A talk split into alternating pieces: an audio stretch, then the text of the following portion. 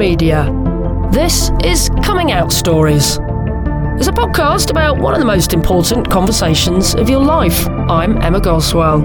You're going to hear an incredibly powerful story now from Oskar, who found happiness eventually but struggled with drug addiction, homelessness, and mental health problems how I identify is constantly evolving, really. But at the moment, I identify as a trans masculine, non binary. Sexuality wise, I pretty much identify as pansexual, but I do tend to say I'm bisexual just for the ease of not having to have a long conversation about it. Fair enough. So when you say um, non-binary, you're obviously dressing and looking very masculine today, mm. but does that mean some days you feel a bit more feminine, or? I think it's important for people to realize whether they're feeling in a particular way or not that identity is really an internal thing not necessarily how you how you look to other people. For me a non-binary is is that uh, you see gender on a spectrum which is basically how I've always thought of gender. And so nobody is absolutely male or absolutely female. There's always a mix of the two. And there's also the complication that, that you know, gender is on some part also a um, collection of ideas about how you look or react to other people. So um, I feel like me a lot of the time. Sometimes I, I feel more of the old me than I feel of the new me. I mean, it's very, it's a very complicated question, basically. Also, like as I gotten older, uh, the idea that I am me in isolation to the world is a bit ridiculous. Mm. So, like, I am me in contact with people and situations at any given moment. So, my identity is as fluid as my gender. And you've had quite a few coming out stories, haven't you, really? Yeah, I've had a series of coming out stories. Mm. so, initially, I came out as uh, a lesbian.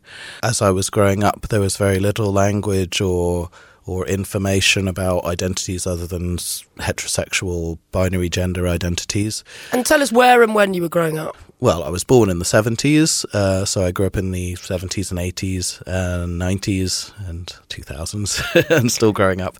But I was born in the Midlands in, in the UK, and then when I was about four, we moved to Trinidad in the West Indies, which is where my father's from. Okay. And what was it like, uh, you know, spending your formative years and your childhood really in in the, in the Caribbean? It was in many ways idyllic. It's a beautiful island and it's possibly one of the few places in the world which really celebrates a mixed race identity. Obviously, I'm mixed race. Mm. Uh, I'm many many different ethnicities, and Trinidad is one of the few places I've been that genuinely celebrates that that's good, but do they understand gay people? Because initially you yeah. were you were growing up as a woman and you came out as a lesbian. How how did that feel? Yeah, I mean, I didn't really come out until after I left Trinidad because I, I was 11 when I left. Mm. My mum brought us back to the UK, I mean, I was just touching on the edges of it. So when I was in Trinidad, we started to have the first sort of stories coming out about the AIDS crisis. So I mm. remember that happening. And that was probably the first time I'd ever really come into contact with the idea that, you know, a man could love a man and a woman could love a woman.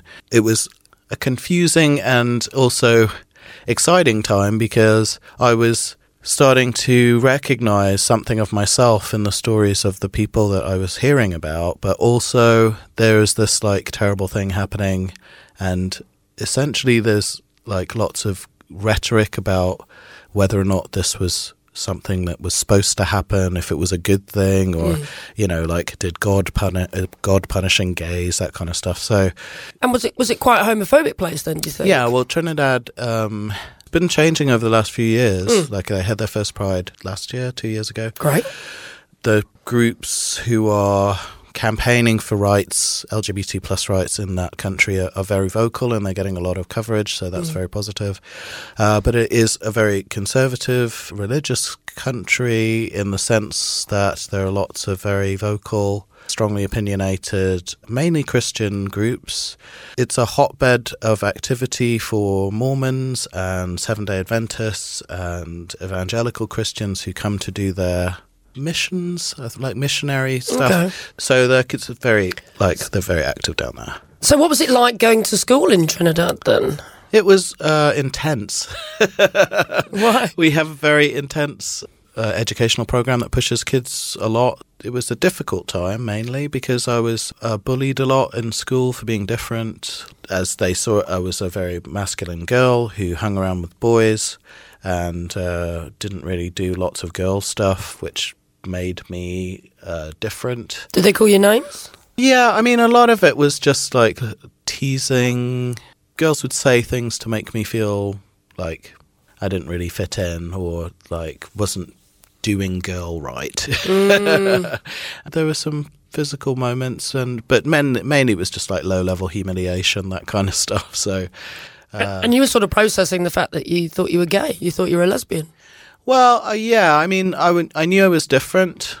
I knew I wasn't acting the same way that girls acted, but also I, at that point I hadn't really got the language for a lot of what I how I was identifying. So. So you weren't necessarily questioning your gender at that point, or were you? Oh yeah, well I was questioning my gender from from the time I was a child. Ah. Uh, so I I basically I thought I was a boy up until because as I started to hit primary school, I had to wear a dress because I was a girl, um, and up until that point, I didn't have to. My mum has no real.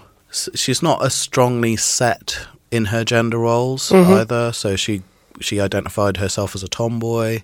When she grew up, she wanted to be a cowboy. Wonderful. So- she sounds great. Yeah, she was, So- she was brilliant. How was it when you had to suddenly wear a dress then? I imagine that was horrific. It was, yeah. I wore shorts underneath my dresses quite hmm. often as a way of like protecting myself. But yeah, I hated it. And also, like, when I was teased for being in a dress, that was like even more upsetting because I mm. was already vulnerable in a dress.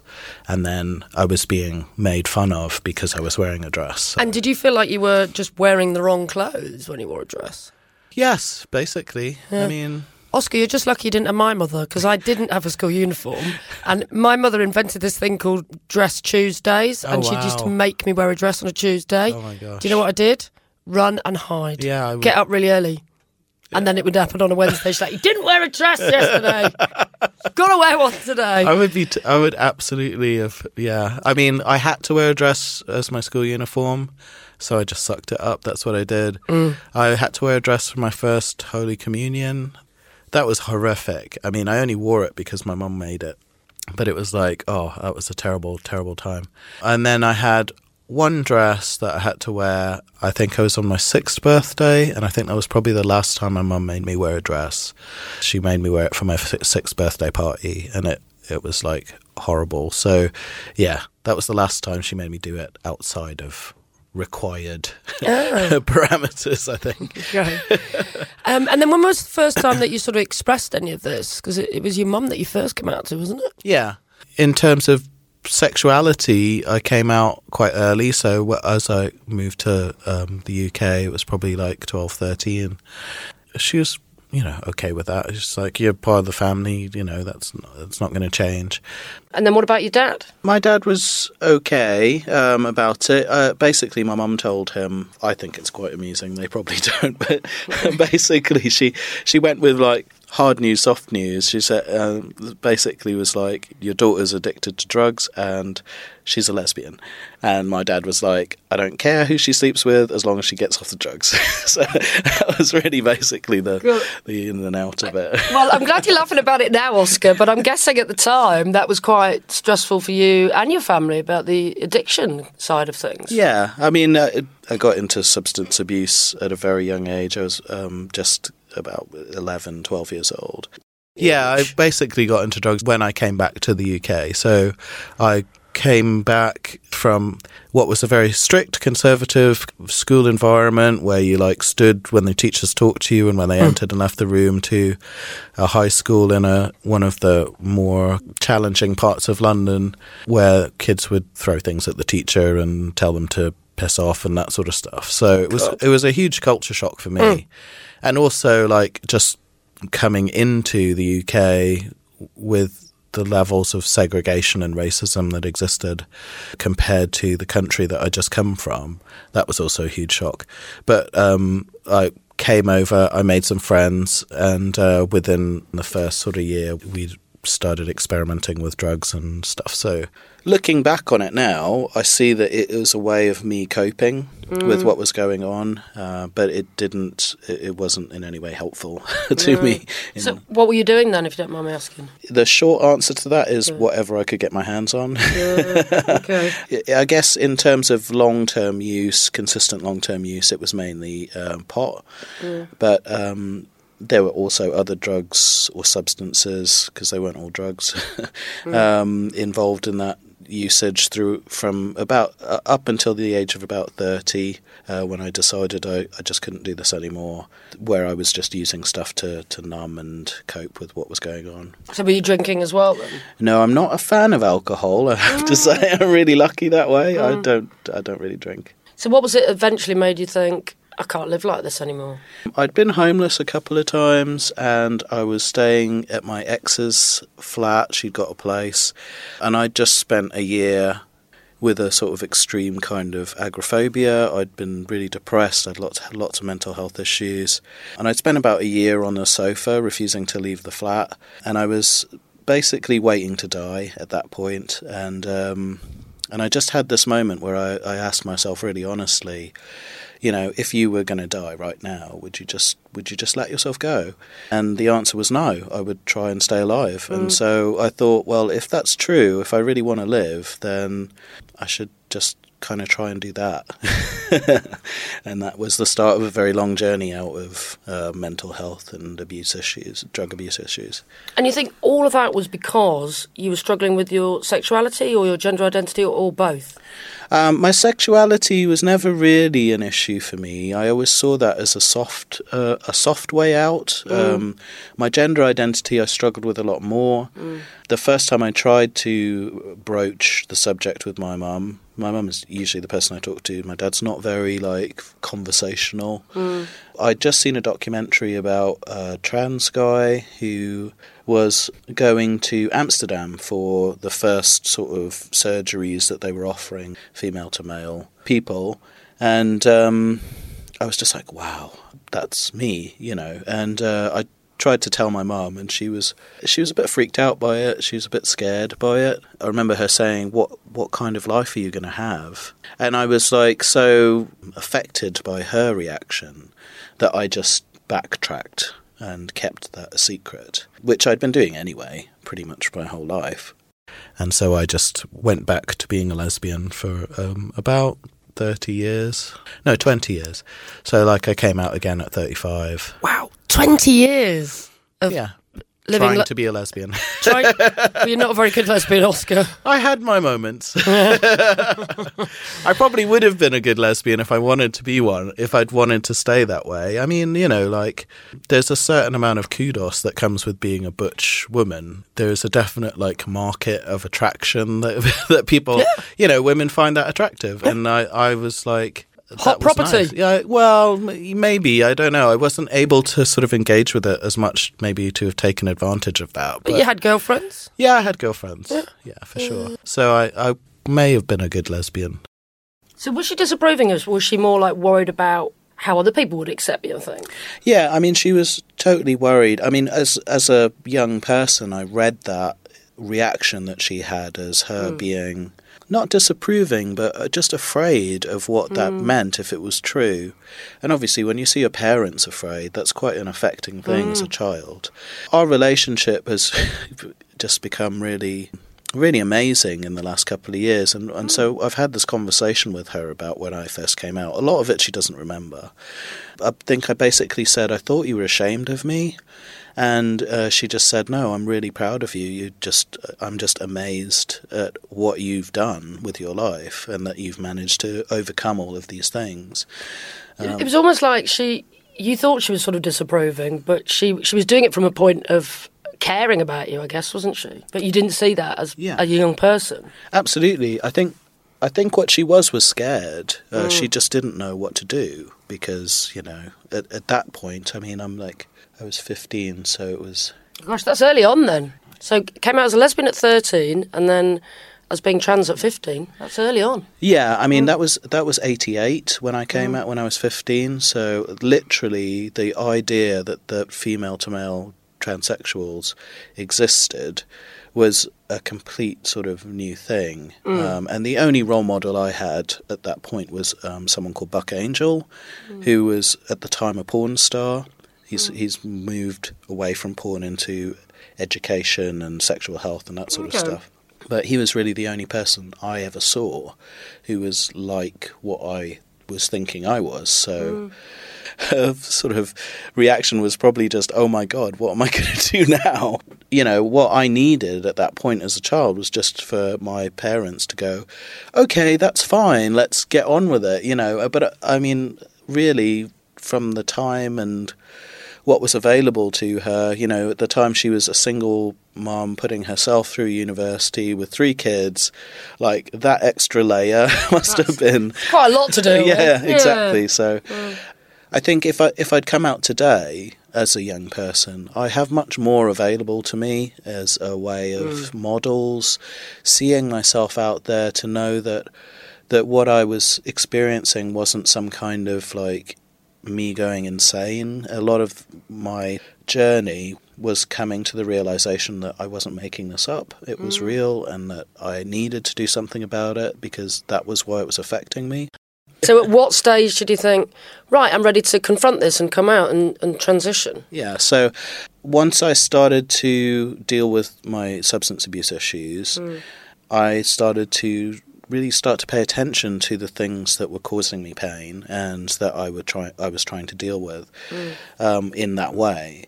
One of the things that just kept coming up was this idea or this feeling or this experience of being male and being identified as female was like deeply painful to me. So I needed to just stop telling myself that I was crazy and start doing something about it. And so that's that was kind of the step. That was about five years into. So thirty five. I was around thirty five about ten years ago. So, did you have therapy? Not at that point. Um, I I wouldn't recommend anyone take this route, but um, I basically used qigong and tai chi and meditation practices. Hmm. I'd started going to regular classes, and they helped me to build a kind of internal stability that allowed me to keep moving forward.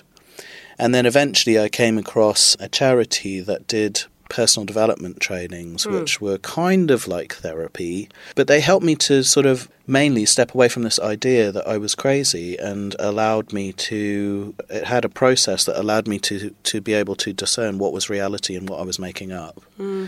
So it's interesting through doing this podcast. Actually, a lot of the coming out process is people coming to terms with stuff themselves, and, and that hmm. sounds like exactly what you were doing. Really, you have to come out to yourself first and, and Yeah. tell yourself you're not crazy. You are this. Absolutely. Well, I mean, you don't see yourself. Visibility is a hugely important thing, not just for young people who are beginning their journey, but also for people who are in their journey or have been there for a long time because we can't understand ourselves out of relation to anyone else. When we hear other people's stories, we connect with something that they have to say because it already exists in us.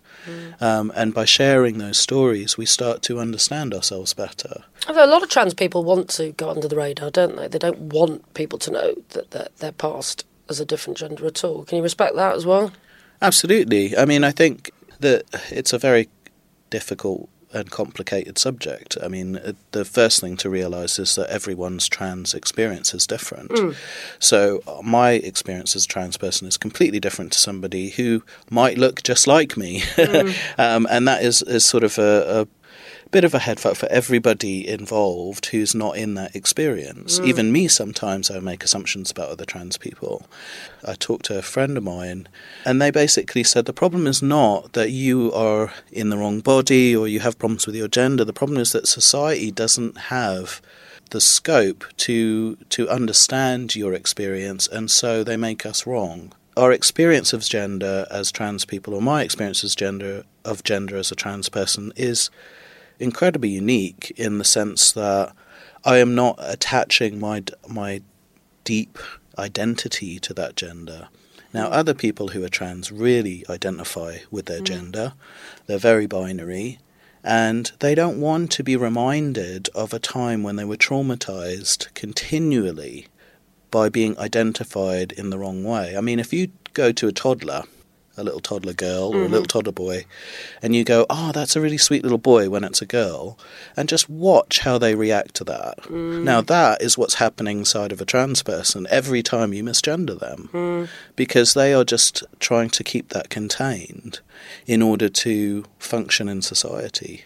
You know. So when you were, you know, you've gone through the processing and you've got off the drugs. What was the pro- process like for you in terms of coming out and having that conversation again with your mum, but years later? That was a there. There were a, a series of conversations, uh, and it's an ongoing conversation actually with my family because we don't live very close to each other. So mm.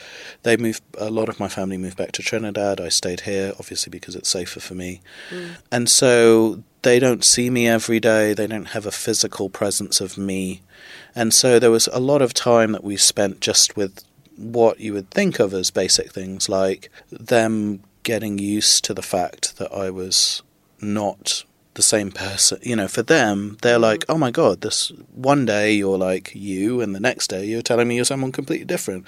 For me, I'd had a 35 year journey, mm, mm. which I'd done in secret, so they had no insight into that. And I presume at some point you changed your name and they had to do that overnight, didn't they? Call you something different? Exactly, yeah. So they had to deal with pronouns and um, different names, and I mean, they, I'm still still working with them on that. You know, different members of my family, depending on how close we are, have different ways of ways of processing that.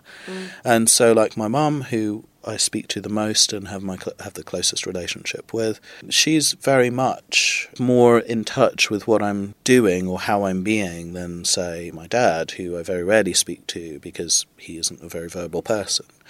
Um, so he still calls me by my old name and still uses Oh, really? my female pronoun. But that's like in my world, not in everybody else's world. In my world, I allow that because they're the people who've spent their lives with me. But then how long have you lived as Oskar? I've been Oskar now for about eight years. Eight years is a long time to be misgendered, though, right? Well, I've been misgendered my mm. whole life. yeah, yeah. And I mean, the, the the the thing is as well is like my gender is not as easy as he or she. Mm. You know, my gender is. Um, some days I wake up and I'm I don't feel like anything, or some mm. days I feel that I wake up and I like remember an older gender or stuff like that. So it's not as easy as that. It's just that when people say he, I don't feel that kind of visceral pain when someone calls me she. And I can't explain that. There's no logic to it. It's just the reality of my experience. Mm. My family, I give them special dispensation.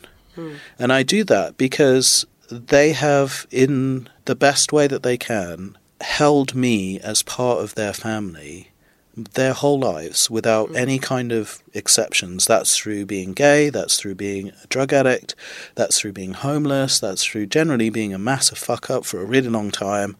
And if I can't afford some patience and compassion to them, while they come into ter- come to terms with my own identity, the external factors of that, because uh, uh, the reality is, is they haven't said, "Oh, I never want to speak to you again. You're not part of my family." Every single one of them has said, "I don't care what you are. You are part of this family." So if they misgender me, I'm like, well, you know, this is mm. tough, but I'm not gonna. I think that's a great way of looking at it. Yeah, well, I mm. mean, ultimately, you know, unconditional love has to go both ways. And I mean, it's not without difficult conversations about misgendering. Like the first time I went back to Trinidad in my masculine body, I had to say to my mum and my sister, look, we can't do misgendering in public. Mm. It's going to be a safety issue for me. Mm-hmm. And they hadn't really connected with that, you know. So they were like, oh, yeah, we do have to really be serious about this. So it's like me explaining to them why it's important, uh, not just like you have to do this. Uh, The thing about being part of the LGBT community as well is you kind of constantly coming out. So this is something that you know. Obviously, the family thing is one thing, but what experience do you have of like coming out to potential partners or, or coming out at work? Is that something that you're continually doing as well? I did it a lot more when I was younger. Hmm. I do it a lot less now I'm older. I kind of take the view that, particularly with my trans identity, hmm. that unless you are going to get into my pants, mm-hmm. I'm not really interested in coming out to you. No. But so, what do you do with people that you want to get in their pants or vice versa? Well, I'm very upfront about it. Yeah. Um, it's not that I hide my trans identity either. Like, I mean, we're it's really difficult as a trans person. You're kind of squashed between this having to come out because if you don't, you're a dishonest and deceitful person who's tricking people, and uh, not having to come out because in what other situation are you expected to divulge intimate details of yourself within the first 10 minutes of meeting a complete stranger? You know, it's like at least give me time to work out if this person will respect me mm. before I tell them something that's deeply personal. If I meet somebody and there's like some interest and a connection, then uh, I will very quickly tell that person that I'm trans mm-hmm. because I'm not the kind of person who's interested in being deceitful. And, and again, that's a projection on me. That's not really how I'm being. Mm. And generally, most people don't care if they're if they're interested in me. I've, uh, that's the continual surprise for me is that most people just don't really care. So you're saying people there? Are you attracted to men and women? Yes. Uh, Again, that's like. Say if you're dating women, you're technically a straight man, aren't you? Does Yes. that feel weird? Well, I don't. I don't, don't really date men. Women. I mean, I'm uh, again. Sexuality is a discovery as much as my gender identity, and I really got over the last year that gender identity and sexuality are different because I'm more attracted to men now than I am to women. Oh, okay. So it's like I was gay as a woman, and I'm gay as a man. So Oh, well, you've done everything, Oskar. you've been a lesbian and a gay man. This is amazing. yeah, well, I kind I kind of label myself as a pansexual because I really I'm really attracted to people. I do tend to be attracted to people who are on the more masculine side, mm-hmm. so that's androgynous masculine women and generally most men. I, I don't really find any particular look unattractive, but I mm. do find myself more intimidated by hyper feminine women. Mm. So I just, and that was something that I felt intimidated by as a as a female mm. identified person. Mm-hmm. So that has not changed. I'm more attracted to men, but I think also there's potential that that is an exploration thing as well, and it'll all kind of balance out in the end, and I'll just mm. be back to being attracted to whoever's attractive. Mm. so you in a relationship at the moment? no, I'm not really Not um, looking. looking. No, I'm. Mm. I had a long-term relationship before I moved up to Manchester, and that was a very healing and deep relationship. But then the breakup was very affecting, and so what I got from that is that I wanted to really work on the relationship I had with myself. Gosh, it sounds like you've been through almost everything in terms of sexuality and gender identity. I like to end the podcast with advice to, to other people, particularly mm-hmm. people that haven't necessarily come out yet. But I mean, there's so much that, to go at from from yours, Oskar. But I don't know where to start really. But what advice would you give to a young person struggling with their gender identity or, or even sexuality? That is a really difficult question. I think the really important thing to understand, and sometimes that can take years, is that you're not broken. There's nothing wrong with you. And that this journey, whether you like it or not, requires patience. Uh, And as you allow yourself to accept yourself, more is revealed in that. So it's it's not a it's not something that happens very quickly. But what you need more than anything else is to love and accept yourself, because when you can do that, then the pain of other people's difficulties um, is is less affecting, and you can see what you need to do for yourself. So work on yourself first. Yeah, just just loving yourself is really it's not easy to do, um, and it's often thrown away quite flippantly. Uh, but it's quite a, a rich journey once you start to get into it. A massive thank you to Oskar for being so open and sharing his unique story with us. Please do subscribe wherever you get your podcasts from. We'd also love to hear from you on Twitter. You can find us there at Come Out Stories. I'm Emma Goswell, and Coming Out Stories is a What Goes On media production. Next episode, you'll hear from the poet, comedian, and theatre maker Jackie Hagan. She identifies as bisexual or queer, and I think it's fair to say she had a very unique answer to the question of her first childhood crushes. My first crush was multiple. It was on. Do you remember Lindsay Lusardi? Yeah, Like page three girl. underwear was- model, yeah, yeah, underwear model, glamour model, glamour model. Yeah. um, and Rambo. You know Rambo, Oh, the actual- character. actual yeah, Rambo? actual Rambo, yeah. Okay, yeah. And Boy George. So take that, Kinsey.